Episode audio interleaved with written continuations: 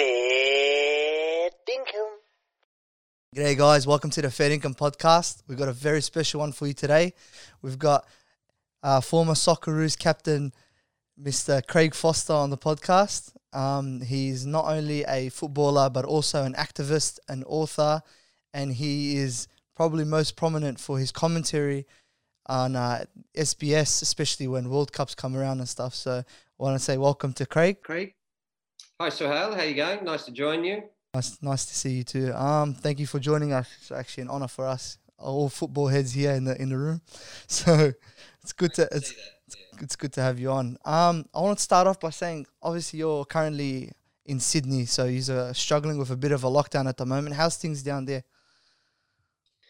Well, you know, we're largely unaffected here. Whether it's uh, my family or myself, I get out uh, as an essential worker. Most mornings of the week, I go to a community centre in Marrickville in the inner west of Sydney and volunteer pack food hampers for people. Of course, the need is, you know, extreme at the moment and growing. So there's a lot of stress on all of the people there and the volunteers, even, let alone the people who are missing out.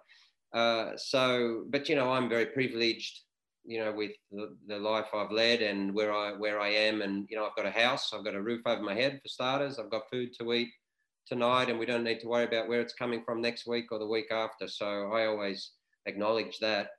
Uh, that's why I get out and, and try and help others because so many people right now have, have fallen through the cracks and, and you know they've been struggling for a long time. They haven't had a voice. Um, you know, in Australia, the you know the casual workforce um, you know, asylum seekers and refugees, uh, newly arrived migrants, many, many parts of the community who have been forgotten, have been invisible, who people weren't concerned about, and all of a sudden are looking around and saying, well, hang on a minute, you know, these people aren't able to lock down, they're not allowed to stay home because they, you know, they can't exist two days.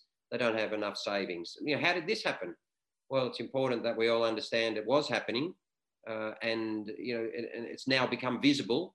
And so I just hope that after COVID, we're going to be able to reshape some parts of Australian society and perhaps globally, so that you know less people are in this situation.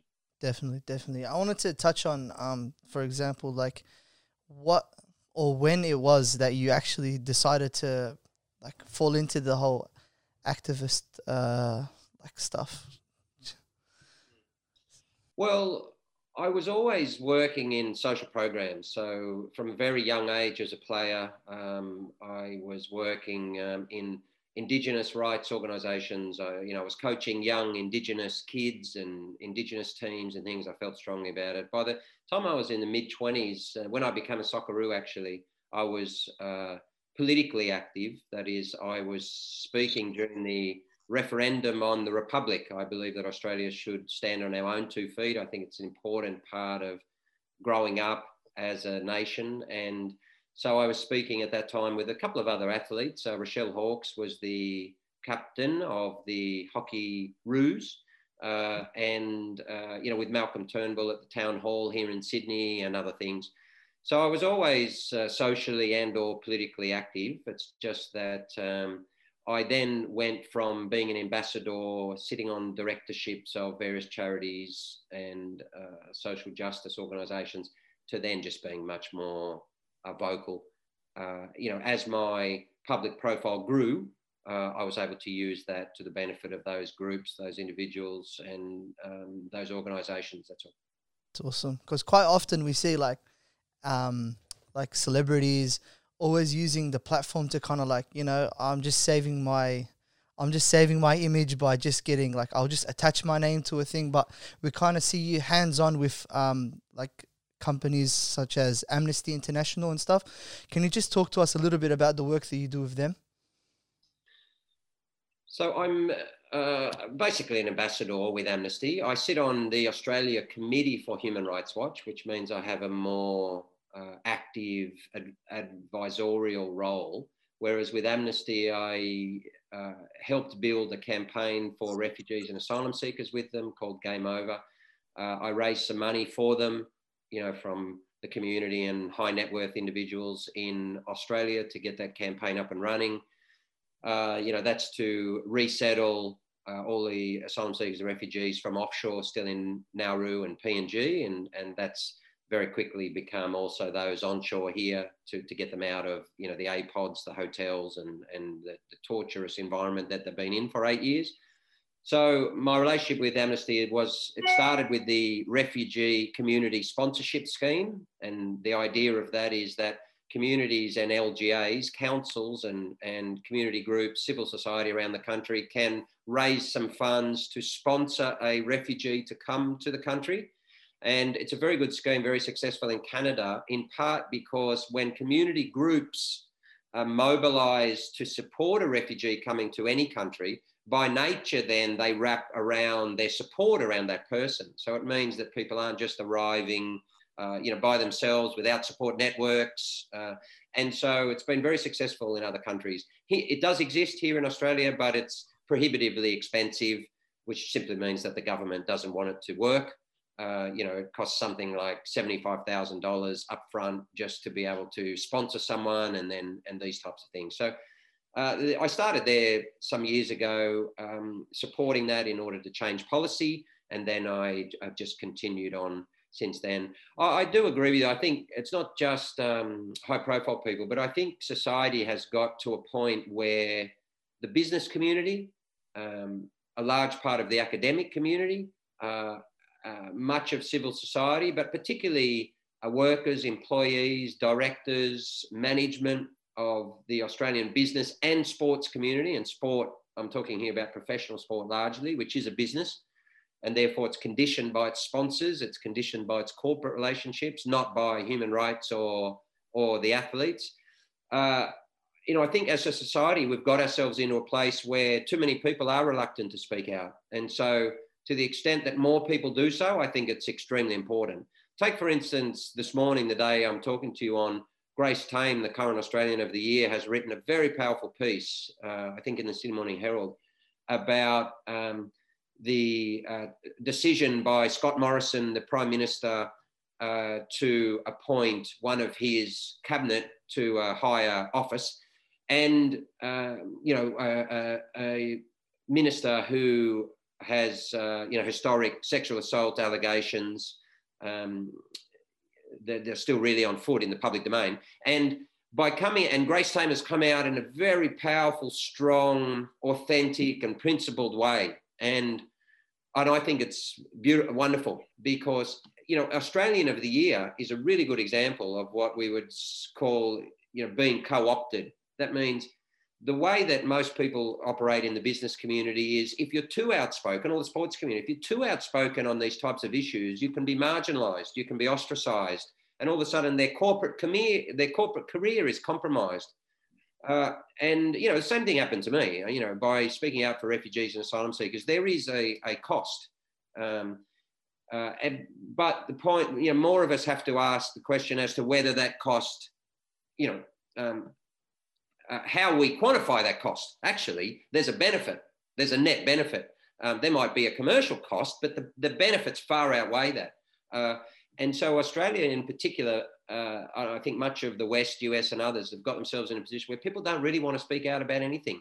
Well, and that's why we are where we are. You know, we've got a planet that's on fire. Uh, you know, we've got, uh, you know, political class with, with no accountability, you know, with very significant and, and constant rorting uh, you know, taxpayer dollars. You know, we've got uh, the cost of university degrees going up. Uh, and, you know, we've got so many issues that should be really straightforward to solve, but not enough people are talking about them for that reason. So I was talking about the, the unit cost of speaking out at the moment is still quite high. And there are many more people much more brave than me, I must say. But the unit cost, that means the cost to me or to you, is still reasonably high the more people who are politically, socially engaged and willing to speak up, the less the unit cost.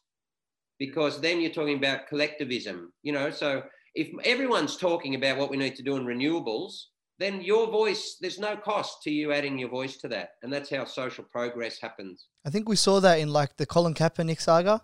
So like um a lot of the NFL footballers were like they didn't want to touch the situation with a ten foot pole because yeah. first of all they didn't have guaranteed contracts and then on top of that also like they're trying to take care of their families and stuff and then you can hear all of the managers and the owners saying like, there is no chance that you guys can stay on this team kneeling and doing whatever you want to do.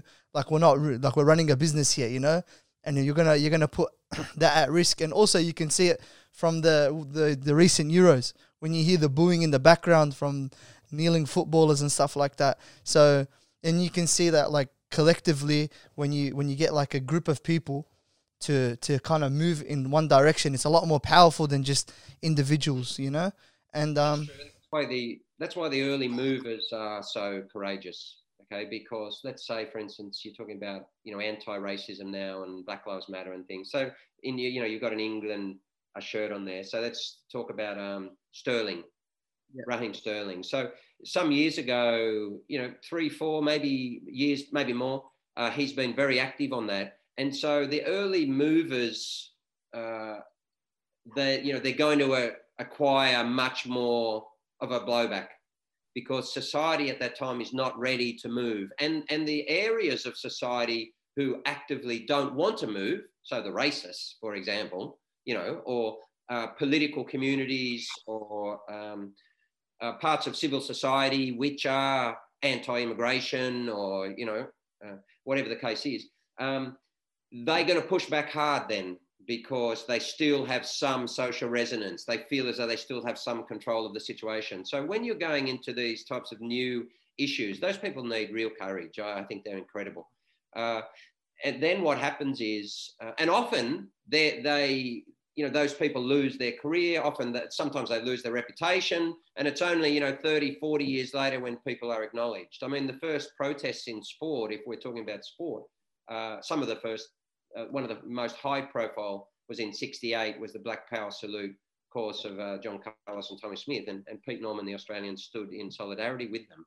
Of course they lost their career. Both of them ended up trying to play nfl in actual fact right? Whereas today sport has come full circle. And Colin Kaepernick is now saying, well, I'm doing the same thing. Uh, and you've got WNBA players who've been amazing. You know, athlete, the beauty is that athletes are now claiming their own power. And, and I'm and the point I'm trying to make is that I think more people are trying to, I hope they're doing it uh, across society, doing the same thing. In other words, saying, look, I'm an employee of this company, but I'm a human being first. So Simone Biles, the legendary, you know, the world's greatest female gymnast ever, goes there and she says, "Look, I'm my mental health is not in a great place. You know, it's a sexual assault survivor for starters, right? Plus, I'm sure I don't know. It's not my lived experience, but I, you know, people are saying that you know she's carrying a, a great burden also in terms of Black Lives Matter and all of these things. Um, and so she goes there and she can't do it. And what she's saying is very important. She's saying, I might work for Woolies, or I might be a legendary gymnast, or I might be Colin Kaepernick, or I might be a lawyer, or I might be a, a food hamper packer at Addison Road Community Centre in Marrickville like me. But I'm a person first. And therefore, I'm not walking across there just because you're paying me, doesn't mean I have to walk over that thing and then be treated in a racist manner, um, you know, not be able to recognize my religious rights and freedoms and, and, and uh, holidays. Um, that I'm going to turn a blind eye to the fact that you know you're making all the footballs you know with uh, you know eight year old kids in a in a you know um, in a country with uh, lower socioeconomic um, value for people, right? Um, you know, I'm not going to overlook those things. And I'm not going to overlook the fact that, you know, we're spewing out toxic CO2 uh, and burning the planet, right? Whereas in the past, not too long ago, people were going, well, do you know what? Um, you know, I work there and that's my job and I can compartmentalize that to my life. And what I'm hoping that COVID done is that's it's it's just destroyed that barrier where people go, no, it's my life. Okay. And, uh, and actually, we all recognize that you might lose it. Yeah. Right. So people are questioning and saying, well, what does my life stand for? Like, who the hell am I? Because when I go to work, I'm a lawyer and I'm writing contracts to enable fossil fuel companies to destroy environmental law. Like, is that okay with me or not? Right. So there's a, you know, or I'm a public servant and I'm going to work and I'm and I'm implementing policy that's torturing refugees and people are actually dying you know, am I any longer willing to just say, well, I'm just bringing it to life. I'm just doing what I'm told.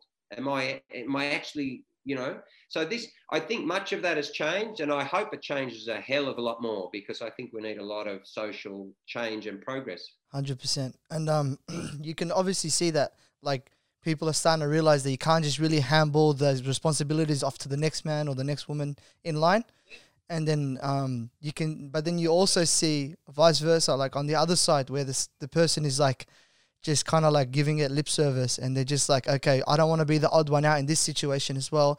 So they'll follow blindly you know what i mean? That's so, true. That's true. So there's a lot to be said for you know people have a right to express you know their view and and the contrary view is important because um, it makes you know everyone consider uh, you know, and test their theories, right? So, you know, this is this is why democracy is very important. You know, you saw the Belarusian. Uh, I'm not sure if she was a gymnast, but um, basically, you know, said something about her coach or or the environment in Bela in Belarus, and uh, they they basically said this at the recent Olympics, and they said, "Oh, get yourself home, you're in trouble." And now she's seeking asylum, and you know some countries are taking her. Um, sadly for her, she's probably better not better off not coming to Australia because she'll end up eight years in you know Manus Island and then in a hotel. Right, that's the reality of the situation. Um, but you know that, that, that's a different issue. But um, you know you need contrary views. The problem that we have in the world at the moment, and where also sport has to play a role, is that disinformation and misinformation is a global industry that the world has never had to face at this level, and therefore um, you know, perfectly well-meaning people are digesting a diet of just lies and rubbish um, in a way that has never happened in human history. And the delivery mechanisms today, which is largely social media, are, are, are delivering more information to us at a more sophisticated level than ever in history.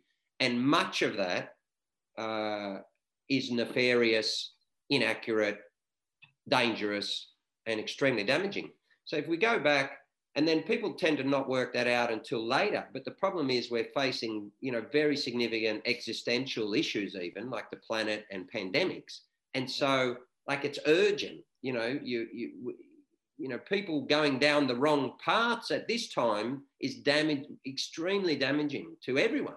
Um, whereas it used to be that people were just on the fringe, which with with some crazy conspiracy theories, you know, but they couldn't sell those in a sophisticated manner to the rest of the place. They had to actually prove their and you know find a voice and bring people along. So the you know what worries me is you know the tobacco ind- industry did this very well, and it's been copied then by the fossil fuel industry as well. So if you remember back in the as early as the 50s, there was um, research saying that you know tobacco uh, and cigarettes, cigarettes in particular, um, caused cancer. Yep. And the tobacco industry, Benson Hedges and others, uh, you know, they buried that information effectively. And what they did, though, more damagingly, is they ran a very sophisticated, skilled, and successful disinformation campaign. So mm. they literally killed, I don't know how many, let's say tens of thousands of people or contributed to their deaths. Later, of course, they had to pay billions and billions and billions in compensation. We're back there again because that's what's happened on climate research, which as early as 50s, 60s, 70s, and certainly by 80s, uh, Shell, Exxon, Mobil, and other companies we know had research that very accurately predicted uh, the heating of the planet due to man made um, activities, in particular CO2. They, and, and so they knew very well. But what they have done is run a very coordinated, very sophisticated, and very successful disinformation campaign to question science. And so it's got us to a point, sadly, in a, in a pandemic, you know, came at a time when people questioned science and medical uh, advice and fraternity and, and, and expertise and experience to a greater degree, perhaps, you know, than ever in history. So anyway, the point is we all need to, um, you know, we all need to speak up about these issues when it comes to democracy or human rights in particular, which is the field where I spend a lot of my time. Definitely, definitely. and um, we can see that a lot of people cling on to truths, whether or not they are the truth. Um, is yet to be seen. Like for example, with the pandemic, and like you were saying, the conspiracy theorists, they kind of like they grip onto anything that will help them, like you know, like like um find something to to hang on to, and um they have a saying like it stand for something or fall for nothing, you know. So I wanted to see like um what was it that really sparked a light for you? Was it like who who was the um like who was a catalyst in your like activist uh, career? Yeah, so just on that, so many of the drivers of people, and I'm not an expert on, I'm not a professor on conspiracy theories or you know, but um, I think many of the drivers of it are right. They're positive. People want to question. People have you know a, a lack of trust in political figures and leaders, as do I. I think we're at a horrible place in terms of leadership and accountability and so on in Australia. Um, and and you know the trust of pharmaceutical companies and, and the trust of corporations, uh, you know, who've been destroying the ocean and destroying the planet. I think that's all. You know, those drivers are great. The problem is when you then seek information as to what alternatives are or why this is occurring. There's just so much rubbish out there that is um, and and you know you don't know who's behind it you don't know um, why they're why they're pushing these agendas um, and it's just horrible. So it's actually we're in an environment at the moment where it's very difficult for people to know who or what to trust.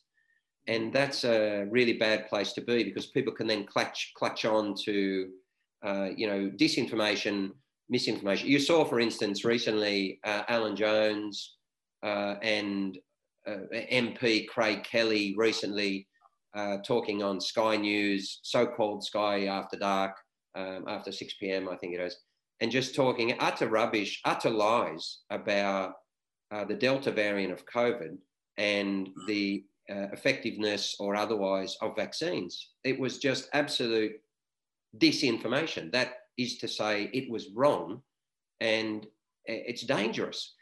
And so now, unfortunately, um, YouTube have taken, I think, the whole uh, whole organization off for seven days, but and they've taken those videos off. Um, and I say unfortunately uh, because if YouTube, with all of the rubbish that they spew all around the world and disinformation that they've allowed, um, and to, particularly in relation to climate and other things, which are issues that really deeply affect us all, um, if they uh, think that it's inappropriate what those people are saying, and yet the the the broadcast regulator in Australia has done nothing. That tells us a lot. Uh, that you know Australia's got ourselves in a place where you're pretty much able to say virtually anything without any real consequences on air and those those consequences to yourself but those consequences are extremely damaging you know at a time when uh, you know, people need to follow public health guidelines. And, and of course, we should all be questioning those guidelines because governments have a history by nature of going too far, you know, and wanting too much control and wanting too much power. This is the, this is the nature of every government. Um, of course, we should be, should be questioning the public health guidelines and the information and so on. But that's very different um, because ultimately we're still all together saying we know that we have responsibility to public health uh, we just want you guys to prove, you know, uh, why these things are necessary and where the balance lies and so on. That's very different to saying, oh, this thing doesn't exist, or this thing is overblown, or this thing, vaccines don't work, or we should be injecting ourselves with bleach, like, you know, idiot Trump, or, you know, it's like this crazy stuff, right? Um, and it's it's very, very damaging, very damaging. So my my uh, dog's uh, going a bit crazy here. So anyway, that's lockdown. no one could get out, huh?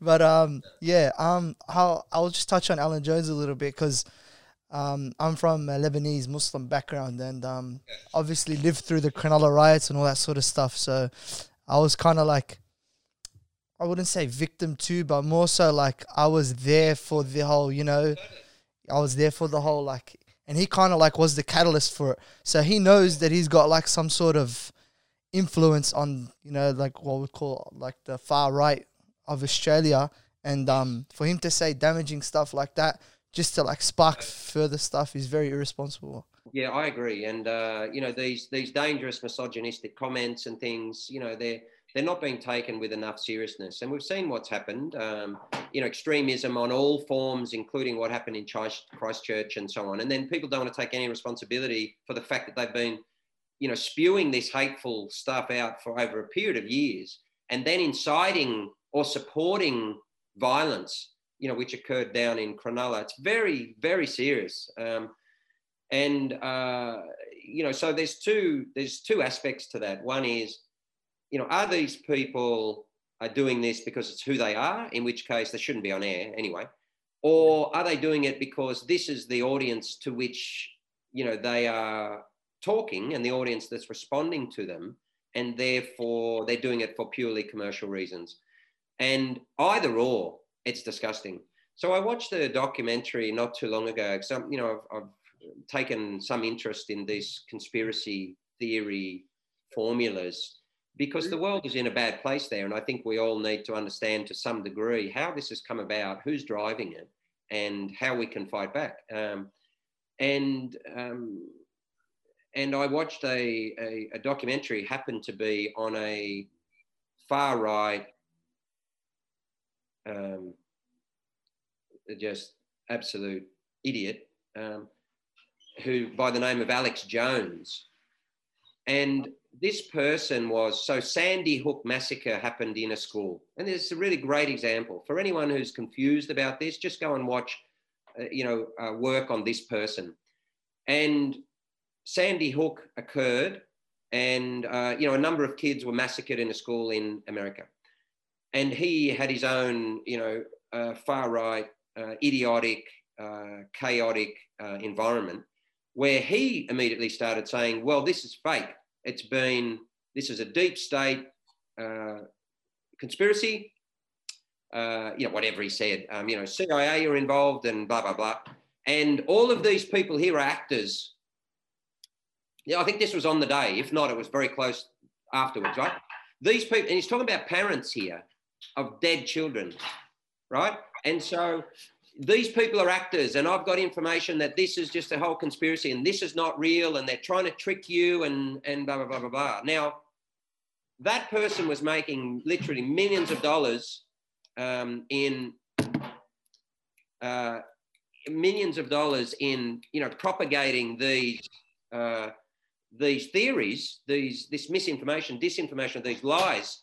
And um, and um, and so therefore, uh, you know, that's that's shocking. That's shocking. Uh, that shouldn't be allowed. Uh, and YouTube and other channels who are doing these things have to be really called to account. We see this with racism, huge amount of racism that's being propagated on these social media channels, and abuse, particularly of women.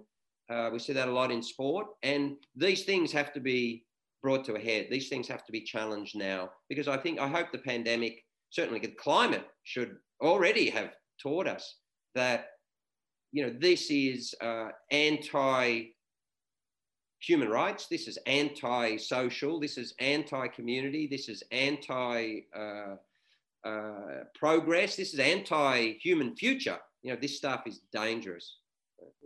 So it's like, it's like we've we've moved into a into a state where the world is just basically like working off instant gratification in all aspects, you know.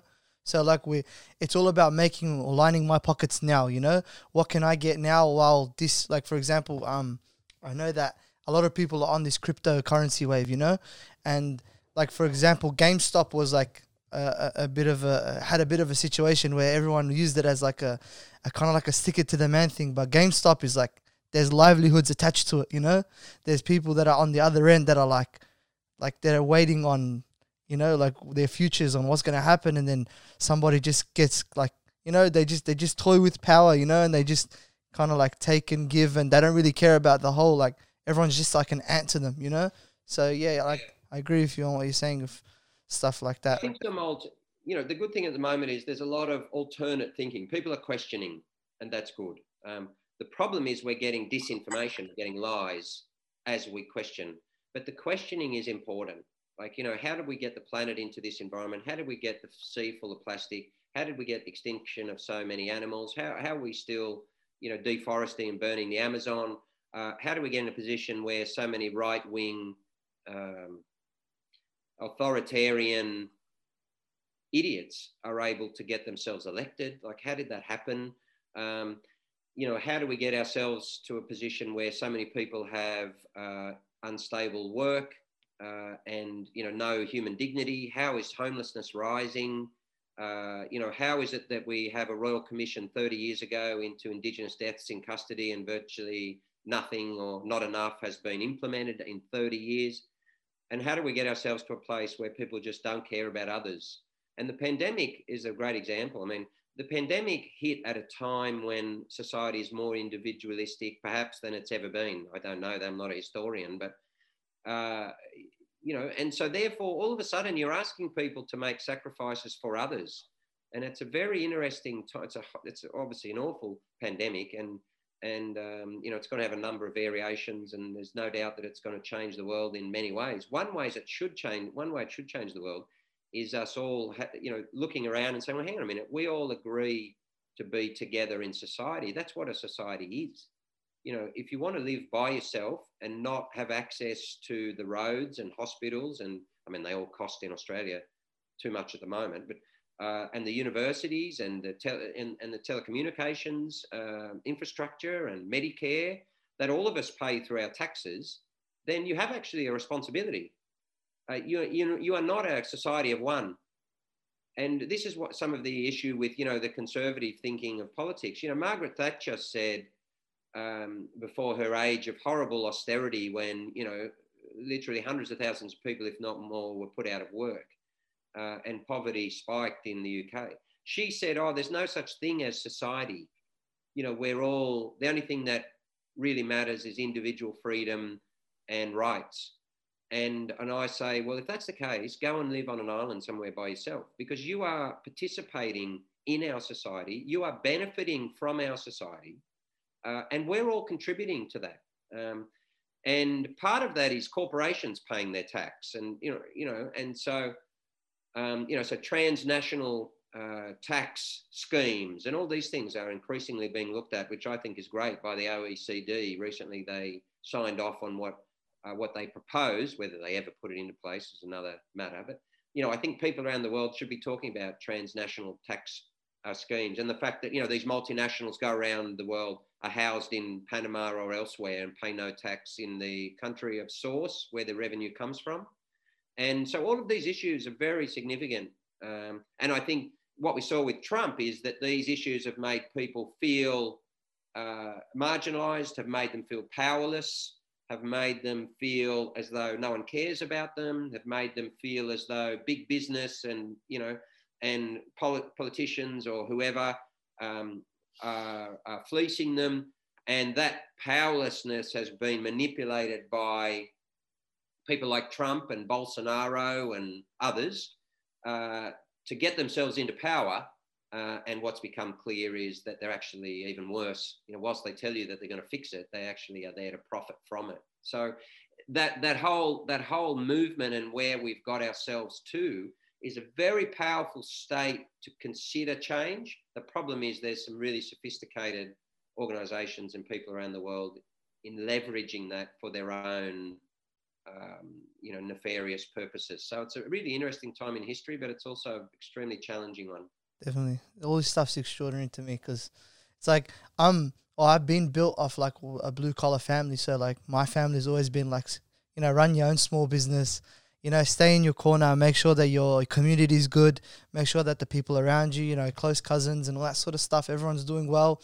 And then like you don't really think of things as a whole you kind of think of things in your own bubble and you want to make sure that everyone's okay but then like there's also like the butterfly effect so there's like like a butterfly like flapping its wings here can cause a tsunami on the other side of the world so it's like and for us in our religion so because um, islam teaches us like the way to change the environment around you is to ch- first change what's internal you know and yeah so it's like a lot of the times it's i think we can get to a place where we want to be by introspection and like for everyone to like just look into what's going on inside themselves and how can I improve or how can I do my bit.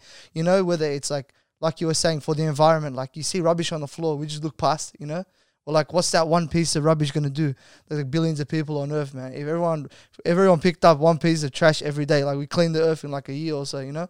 So like definitely, yeah. But um I wanted to sorry. Injustice, injustice is a big word, right? I you know, so I think that's right. So the first point is, you know, don't obviously don't lecture others on doing things that you're not doing yourself.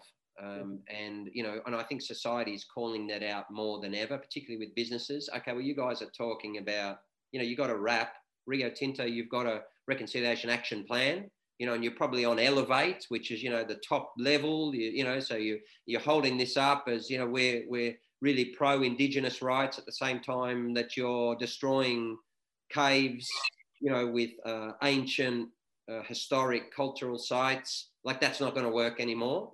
And it's good. It's good that um, society has uh, increasingly uh, called that out. That's really important.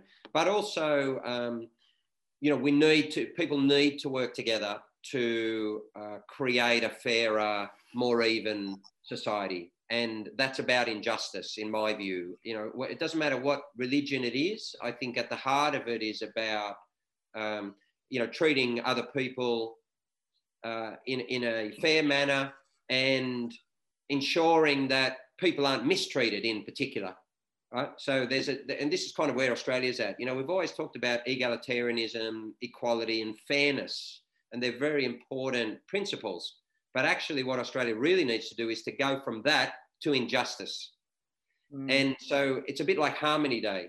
So you know, Harmony Day was was you know there's a there's a day uh, called the International Day for the Elimination of Racial Discrimination uh, under the United Nations. Now this day was uh, commemorated some decades ago because during apartheid. Um, uh, black South Africans protested and a number of them were murdered, shot by police forces.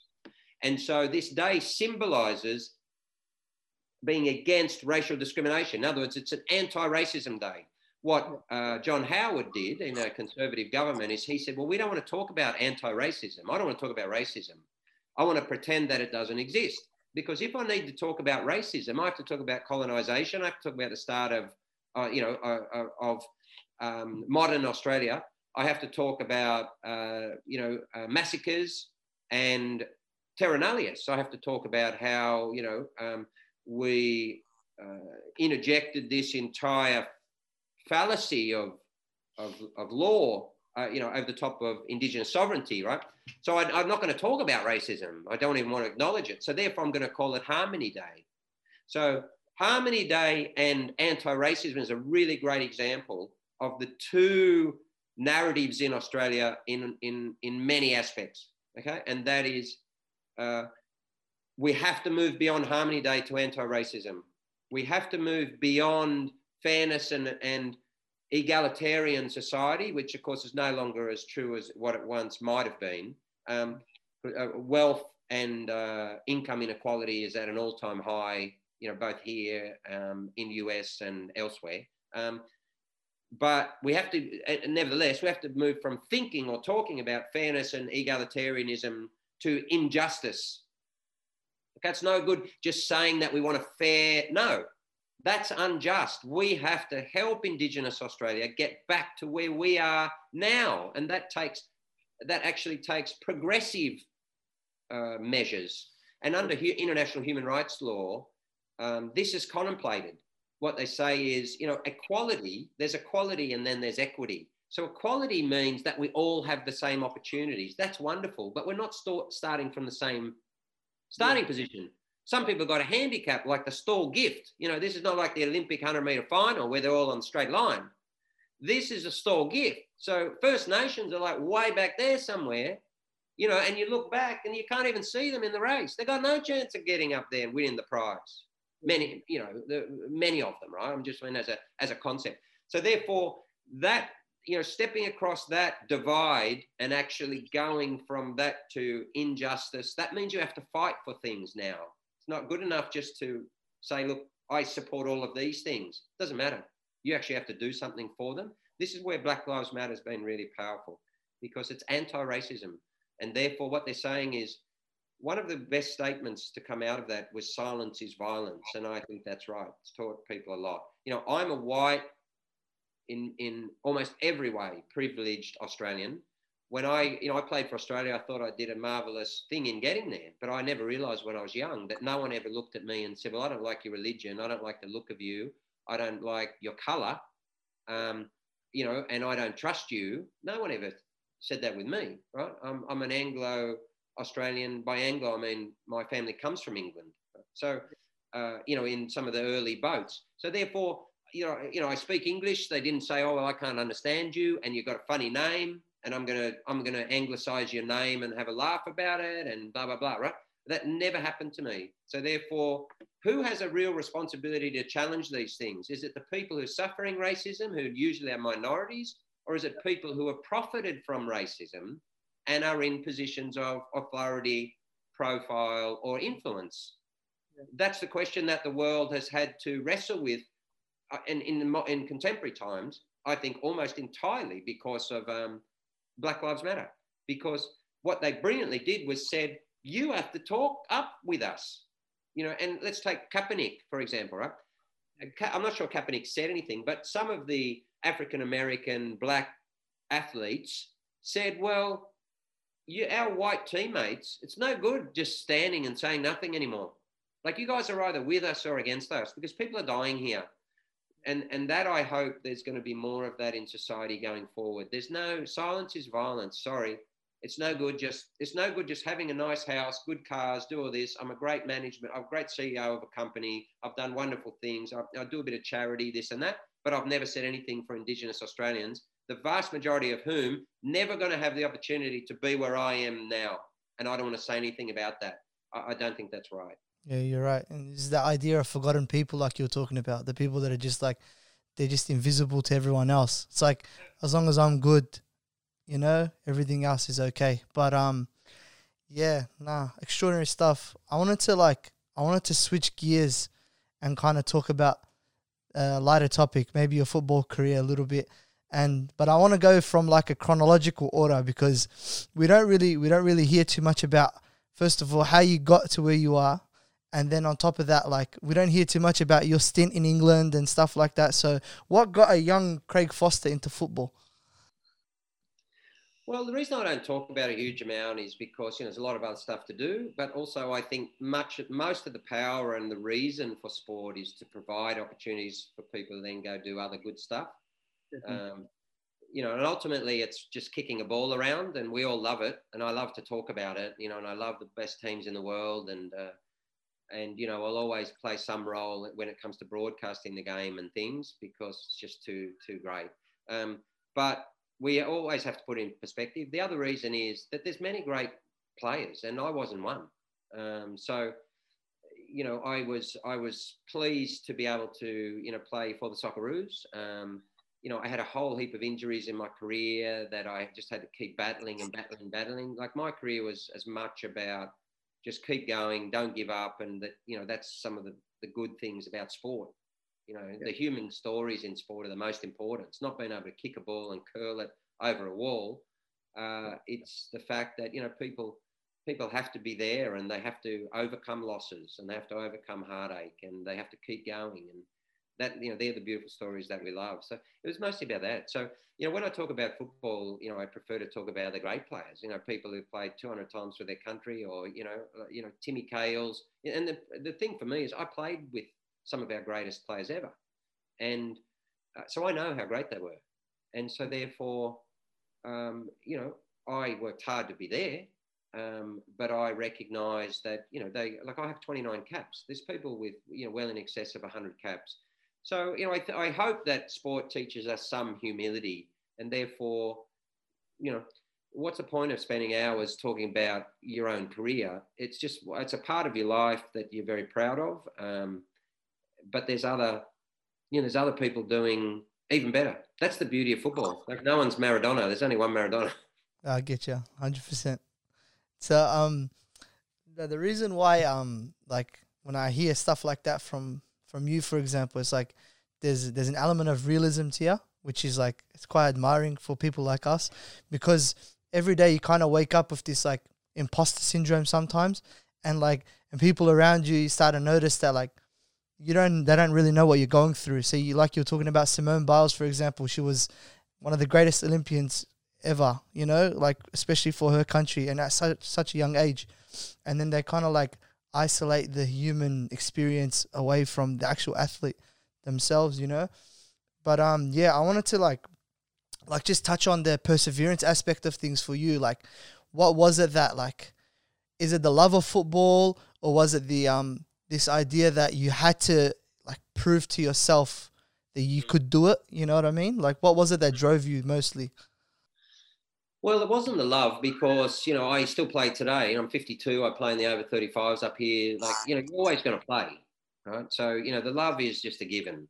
Um, and uh, so it didn't matter if i was a professional or played for australia or otherwise i would have just been playing in the park. So um, no, it's more about, um, you know, I, I think everyone probably has times in their life where you know, difficulties are part of the human condition, part of the human experience. Uh, you know, we all face essentially the same things at different times throughout our life. Um, we just respond to it in different ways. Uh, and, you know, we all have a, a, range of challenges, whether it's, you know, doesn't, whether it's personal, uh, whether it's um, relational, family, uh, or whether it's you know in terms of your career, whatever that means uh, to you. Uh, we all have things that we want to achieve. Sport is kind of easy in a way because the achievement path is very straightforward, whereas people in other fields, I guess if you're an academic, you might you know clearly see that you want to be a professor. Um, you know, in business, I guess, um, you know, people can uh, create their own idea of success. In sport, it's really simple. You're going to go there, be a professional. You're either going to play for Australia or you aren't, and and you can you know you you can go and play for the top teams in the world if that you know if you're able to get there. So it's about having um, you know I think we all have a vision of what we'd like to achieve. Mine these days changes a lot, much more than what it did. The thing about sport is you you do tend to be very focused. And sport does exist in a bubble, you know, and you've seen that during the Olympic Games. One of the, I say disappointing, but it's not unexpected. And I'm not criticizing the athletes. I am criticizing the sports because people who run the sports tend to be A, much more mature and older, uh, and B, should have a much better understanding of, uh, of uh, the world.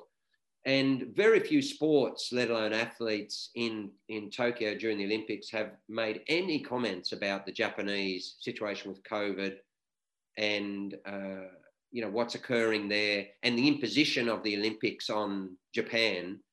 Very few at all. Like I've, I've virtually seen. I saw Kate Campbell, a swimmer, made some good comments.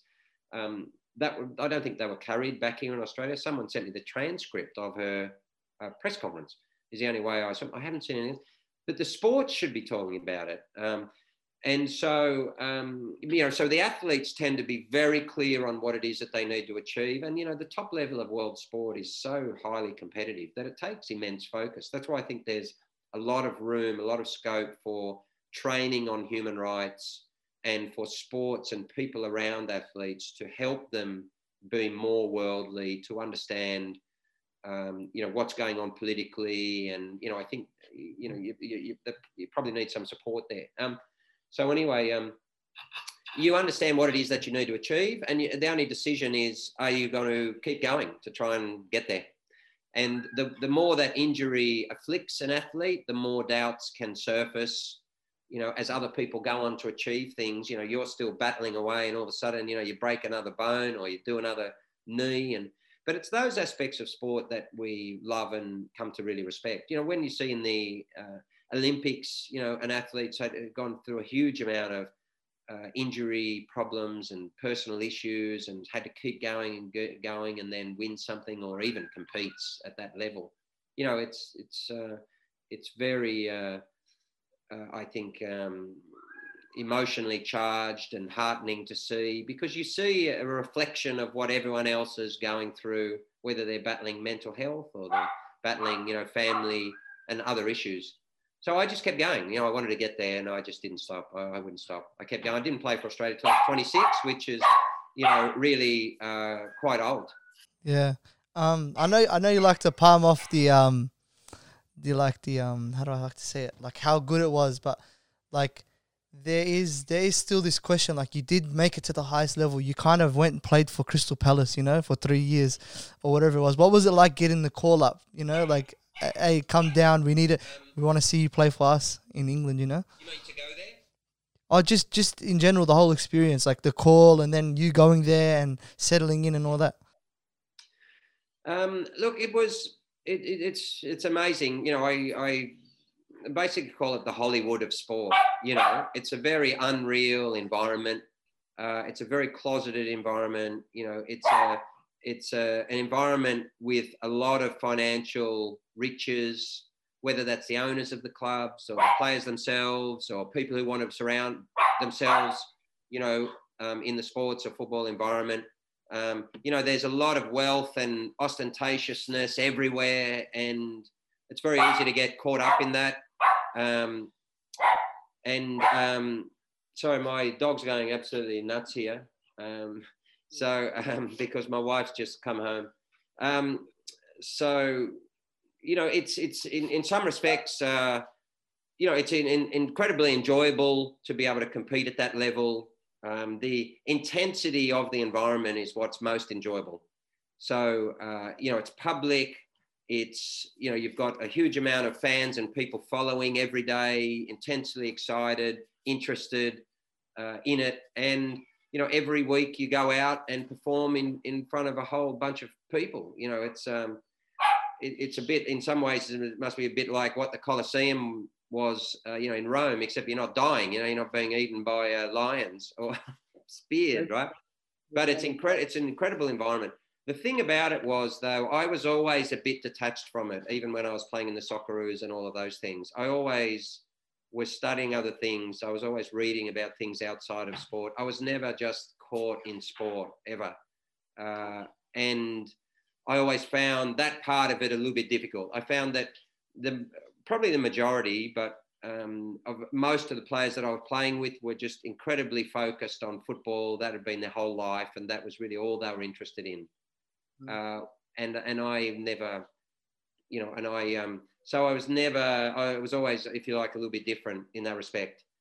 And so I, you know, I, I quite a lot. I found it difficult to really join in you know the, the the jokes and the the way things were being run i just wasn't really that interested in it so i kind of just had my own life all the time and other things as well as being in football whereas that's not always the case so the, i can kind of see where the commentary career stemmed from you know like because you're kind of like you're, you're in love with the sport and all that sort of stuff but not too not too in love with the the thing that surrounds it you know like the you're more so yeah sorry carry on.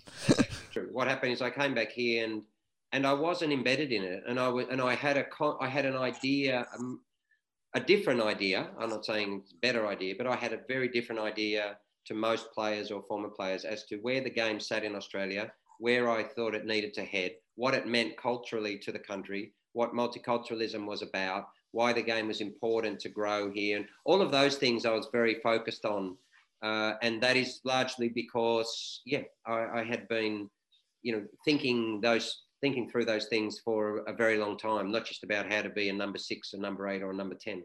Definitely. Um, I wanted to, because obviously, I've seen um, videos of your commentary at the World Cup in 06, you know, and I think I think everybody in Australia at the time was just losing their minds at how well the Aussies played, and some may go as far as to say it was the golden generation for Australian football, you know. Um, what was it that like, like you know what I mean? Like you would expect, because the MLS right now is is like booming, and you see the American football kind of like moving in a direction where it's built, it's built itself like a nice foundation from, for example, Landon Donovan and Dempsey playing, and we had like. Kewell and Schwarzer and Viduka here and also Timmy Cahill, you know. So we had some amazing footballers at the time. Why is it that you think we're not in the position we should be in as a country, as a footballing nation? You know. Yeah. Well, there's a lot of reasons, but the main one is that the game has always had to survive. Um, and it's always had to fight against, uh, in part, a national culture that was, you know, struggled with immigration. The game has always uh, struggled to uh, reconcile with the broader national culture. And for that reason, has always, I think, had a bit of a small mentality uh, and uh, not not confident enough in its own culture and in its own history. And we've seen this in recent times when uh, the you know the game nationally decided not to be multicultural. It decided just to be you know one brand of just Australian, um, and therefore the cultures couldn't be brought to life through the game at all. So there's a shame in the game of football about what multiculturalism meant, and of course that brought a whole heap of problems, including you know different ethnic groups, you know. Um, fighting against each other. But that, that is the history of immigration in Australia. That's actually the history of migrant communities. And that was brought to life through football. So at a time when Australia is most proud in a, in a superficial way, but is still very proud of the multicultural and diverse nature of the country. Football itself went the other way and said, well, we don't want to be multicultural. We just want to be Australian. We just want to be green and gold. We don't want to be all these flags underneath. Whereas Australia is saying we want to be all the flags, not just green and gold, because we want First Nations to be held up. And we want to know about all of our African communities and our Asian. Com- so uh, football took the opposite, you know, re- really out of um, uh, this deep desire to fit in and to be part of really truly Australian. Whereas it, all it needed to do was to actually realize that it is truly Australian. It's actually the most truly Australian because it is the, it is the most reflective of what Australia is. And Australia, a, a multicultural, diverse country, is messy in many ways. You know, it, there's a there's a huge amount of diversity that, and we all have to come together and get on. And we do that under shared rules of, you know, democracy, rule of law, and other things, um, and the secular nature of the country, and all of these things. But the, the thing is, football decided not to talk about that. Um, and so uh, it's also been always very heavy factionalized. And so, in the same way that the federal nature of the states and Commonwealth has been a huge factor in both pro and uh, cons of the management of the pandemic, with some states managing well and others less so. That's the same in football. So the states have always carried a great deal of power uh, and they've very largely acted uh, unilaterally and against the national agenda. And that's why we say that football in Australia has always been very political. Um, I, what, what, what I think, well, I was going to say what disappoints me. It doesn't disappoint me. What, what I think is one of the great challenges for the game, I put it that way, and, and, and challenge uh, there's a there's a tremendous bounty for Australian football if it can recognize its power through true multiculturalism mm. and be honest about that. Um, and that, that means embracing the challenges, you know, at the same time as um, talking about it, but also about the socially progressive sport. So, you know, football is the global sport. That means climate action to us is natural because the countries we play against in football, they're the ones who are going underwater or are getting drought or are having to flee. You know, so football is the global sport. It should give us a, a, a view of shared humanity. Like all of, you know, everyone in football, in my view, should be human rights advocates. Of course we are. We're the global game. What do you expect we're going to do? We want people to be treated well around the world. We're the game that should support refugees and asylum seekers. Of course we are. You know, the captain of the Olyroos, the under 23s, is a South Sudanese refugee. Awer Mabil is a South Sudanese refugee. Okay, of course they shouldn't be just refugees. But refu- the concept of refugee has been so demonized in Australia that it's become a pejorative term. It's like a, you know, it, it, it's a negative. Oh, you're a refugee. Oh, how did you get here? Whereas they're just obviously just the people who are, who need a ha- need a home. Um, so we should be fighting for them. Like the whole game of football should be saying, get them off Manus and so on. Like, how can we not be doing that as a game? Look at the, all the refugees, they play football. Right. I went to PNG, you know, 18 months ago or two years ago, whatever it is. And, um, and I played football with them. And the first thing they said to me is, Oh, you played for Australia? I said, Yeah. And they said, Oh, we watched the game in Iran, you know, the Iranians. I said, Oh, we watched the game in 97. We were little kids in school. I said, Oh, thanks for reminding me. But, and they said, and they said, Can we play a game of football? But of course, that's the connection that we understand in football. That's natural for us. You can't be xenophobic if you're in football. It's not possible. You shouldn't be bigoted. You know, um, prejudice is everywhere and it has to always be fought. But you shouldn't be prejudiced and bigoted if you're a football fan, a person in football. How can you be? How can you support Raheem Sterling if you're a Man City fan and then be racist? Like someone explained that to me, right? How can you support um, you know, I'll just use Man City as an example. Uh, how can you support Man City, uh, you know, and you've got all the colours of the rainbow of humanity in one team, and you're cheering them on, going, "We're going to win the Champions League," and then you go out to the street and be a racist? Like it's not actually possible, in my view. Okay, so therefore, these are the beautiful parts of the game that the game doesn't leverage, doesn't understand well enough. Not in Australia, anyway.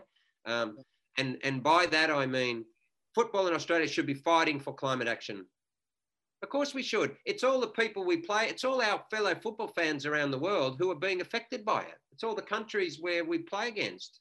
Um, you know, Africa, you know, uh, South Asia, the Pacific. Like we used to play in Oceania. And so, so what, we don't care about them? Um, so all of these issues, I think, are reflected very well through football. And, um, and, and I don't think the game understands that well enough. And I'm, I'm, one thing I am committed to is to trying to help the game in Australia in particular come to terms with its responsibility to be global citizens and to speak up for humanity because that's ultimately what the game is supposed to be. Definitely.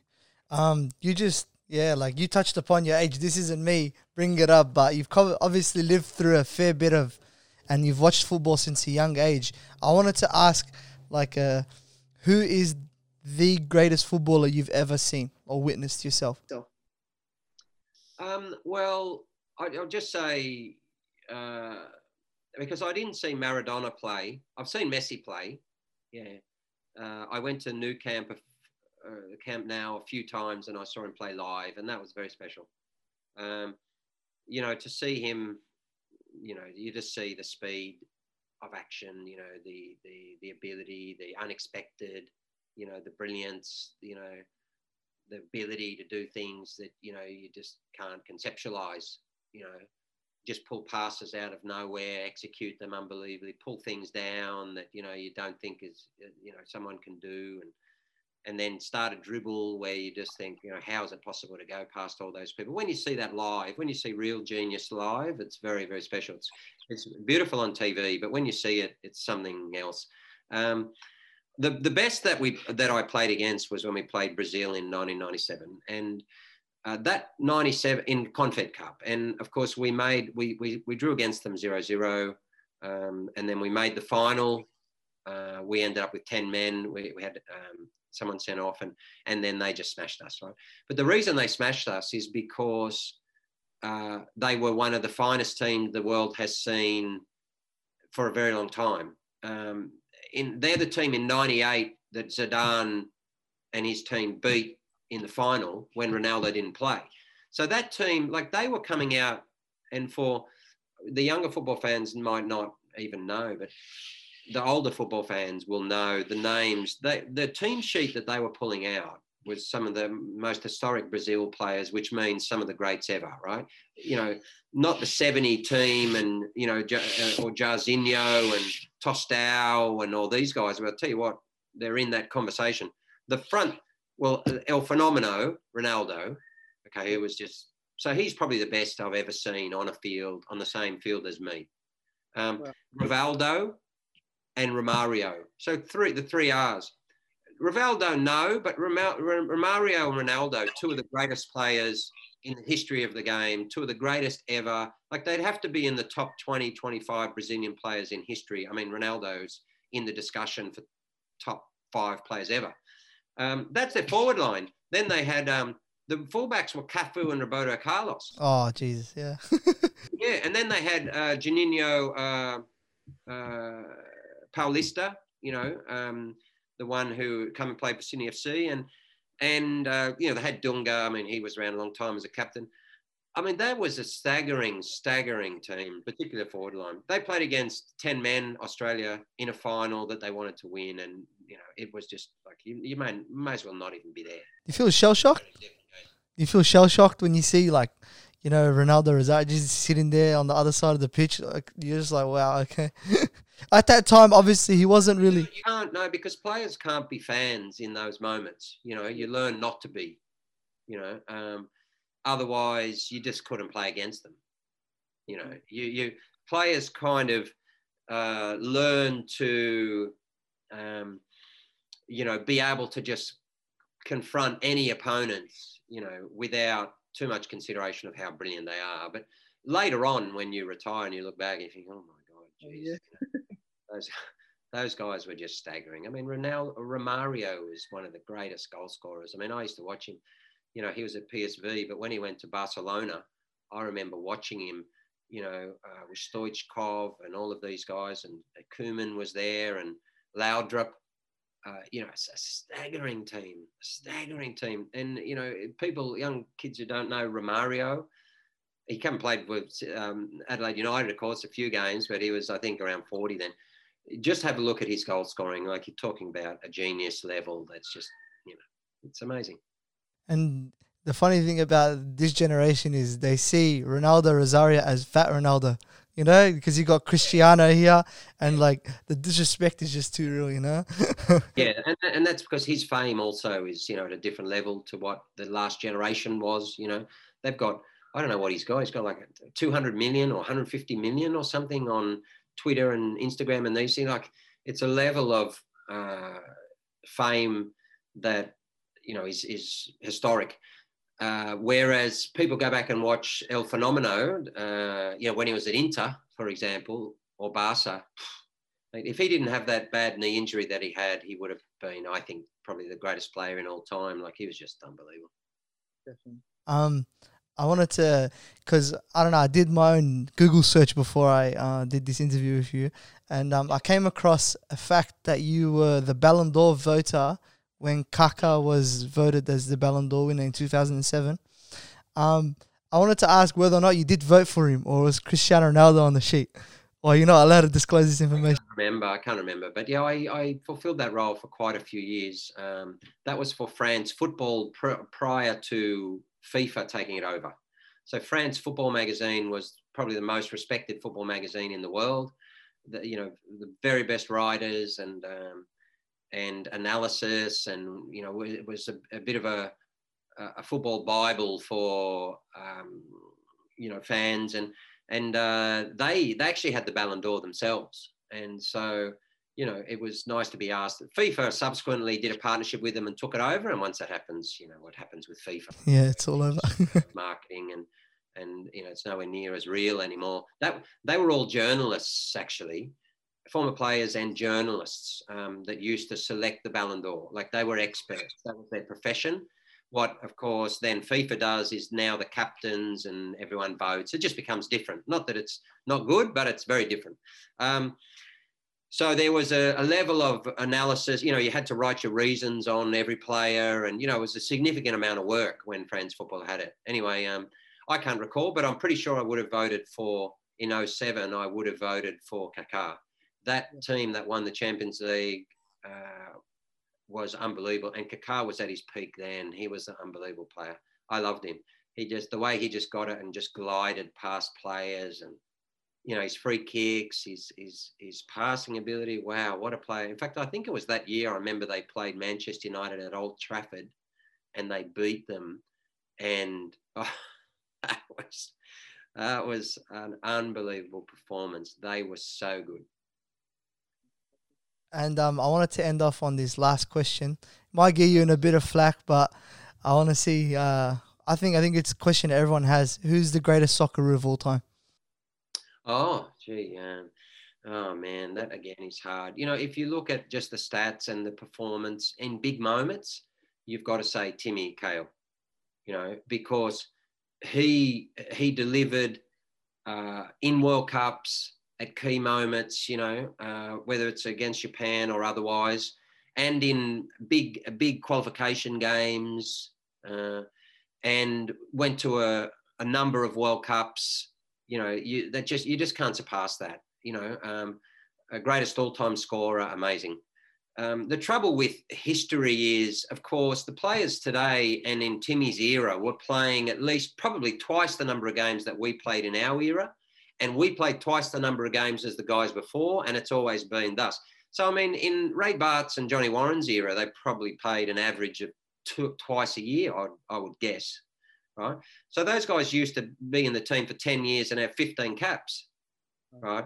Whereas today, if you're in the the Socceroos or Matildas for 10 years, you've got 120, 130 caps probably. So um, you know everything's very different. So it's hard to uh, it's hard to compare. Um, but you know, one of the best probably. I mean, I played with some great players. You know, Paul Okon was an amazingly gifted and elegant player, um, just ravaged by injury. Um, Ned Zelic was an incredibly gifted skilled player, just glide past players, you know, and people forget he played in a great Borussia Dortmund team. And, um, and so some really great players, but probably the best was Harry. You know, it takes a lot for me to, you know, accept that Timmy is, you know, the greatest when I was there with Harry and I saw what he did even as a very young kid. You know, those, let me put it this way I put those two guys, you know, I say, look, you guys battle it out. I don't care who wins it because you know you're, you're both just incredible. Harry was something special, and Harry also uh, did what Craig Johnston did. Harry performed, and and with Mark Viduka, um, they performed for Leeds, and then Harry with Liverpool, even though he was injury ravaged. They built much of the game back here, and and um, and I don't think the game gives them enough credit for that. Like there's people. Look what happened when Liverpool came and played against Melbourne Victory or whoever else, and they had 95,000 people at MCG. Why do you think that is? There's not there's not 95,000 um, English expats from Liverpool live in Melbourne or Australia. That is because a whole generation of football fans in this country watched Craig Johnston playing for Liverpool in an extraordinary team, you know, with Souness and uh, Dalglish, and it's an unbelievable team, winning the European Cup in '84. He built much of what you see today. Craig Johnston, by doing that, Harry was also, I think, had that level of recognition.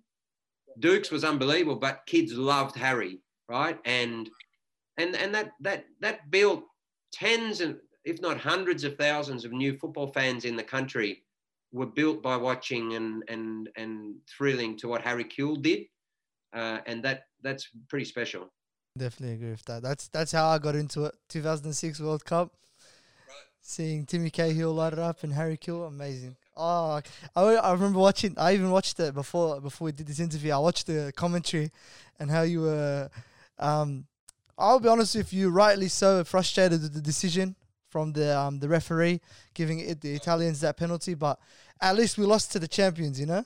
At least we at least we lost to the World Cup winners. I mean, and you always, you know, you're gonna get you're gonna get those decisions. Sometimes that's what World Cups are about. Um, you know, but uh, you, the thing about all those World Cups is we, you, you know, football fans will understand, but when we're on air with Les and that, we also we understood the power of those moments on the game back here. Hmm. You know, so SBS were never just commentators or analysts, whatever. We always were very aware of how important those moments were to grow the game back in Australia. It wasn't just about broadcasting and getting numbers, it was about showing Australia the game. And that's why so often our emotion carried over because those moments we knew if we made a quarter final at the World Cup here, like what is that going to do? You know, and Ukraine would have, I think, been the opponent. You know, it could have been a South Korea, uh, you know, in 02, making a semi final of a World Cup. Look what happened. This and the same with the Matildas. You know, there's from my perspective as an ex-player, as a football broadcaster, and someone in the game who has a voice, there's always two aspects. One is analysing the technical aspect of the game. Look at the Matildas in the World Cup, in the Olympics. okay, how are they playing? Are they playing well? Where's the improvement needed? Are they bringing a generation through? Is the young kids coming? How good are they? Where are we based? What's the what's the style of play? You know, where are we falling down? That's fine. But there's also always been for us the broader picture of what is it doing for football in Australia, and that's always e- was equally important to us. Um, and you know, I look at now, you know, the, the, the future of the game of football should be very bright in Australia if people can stop fighting, stop the politics, and actually get down to understanding the power of the game, believing in that, and and committing to that instead of committing to their own positions, you know, their own state, uh, you know, their own board position, um, their own club. Commit to what football is going to bring to the game. Commit to the beauty of multiculturalism through football, and give to the game. Don't don't take from it, right? Um, but if you have a look at you know what could happen only in a couple of years in 2023, I mean the Matildas doubled, more than doubled, the record broadcast audience for a women's team sport in Australian history. Okay, in their second group game against Sweden, and most of Australia, I think, wouldn't even know that Sweden are very good in football. You know what I mean? Like it's not a it's not a historic. They'd know that USA are the world champions. So why yeah. Sweden? Well, it's not about Sweden. It's about Matildas. They more than doubled the TV audience in history. Like that is staggering. And then they went into the quarterfinal, put another eight hundred thousand on. I'd got so I don't know what the last one was, but they, they got up. They were one and a half million in the first game. Then they got to like two point three million so they put another million on. They already broke the record. Put another million on. And then, uh, and then they've got the third and fourth playoff and so on. We don't know what. But can you imagine if they get to a quarterfinal, semi-final, or a final of the 2023 World Cup?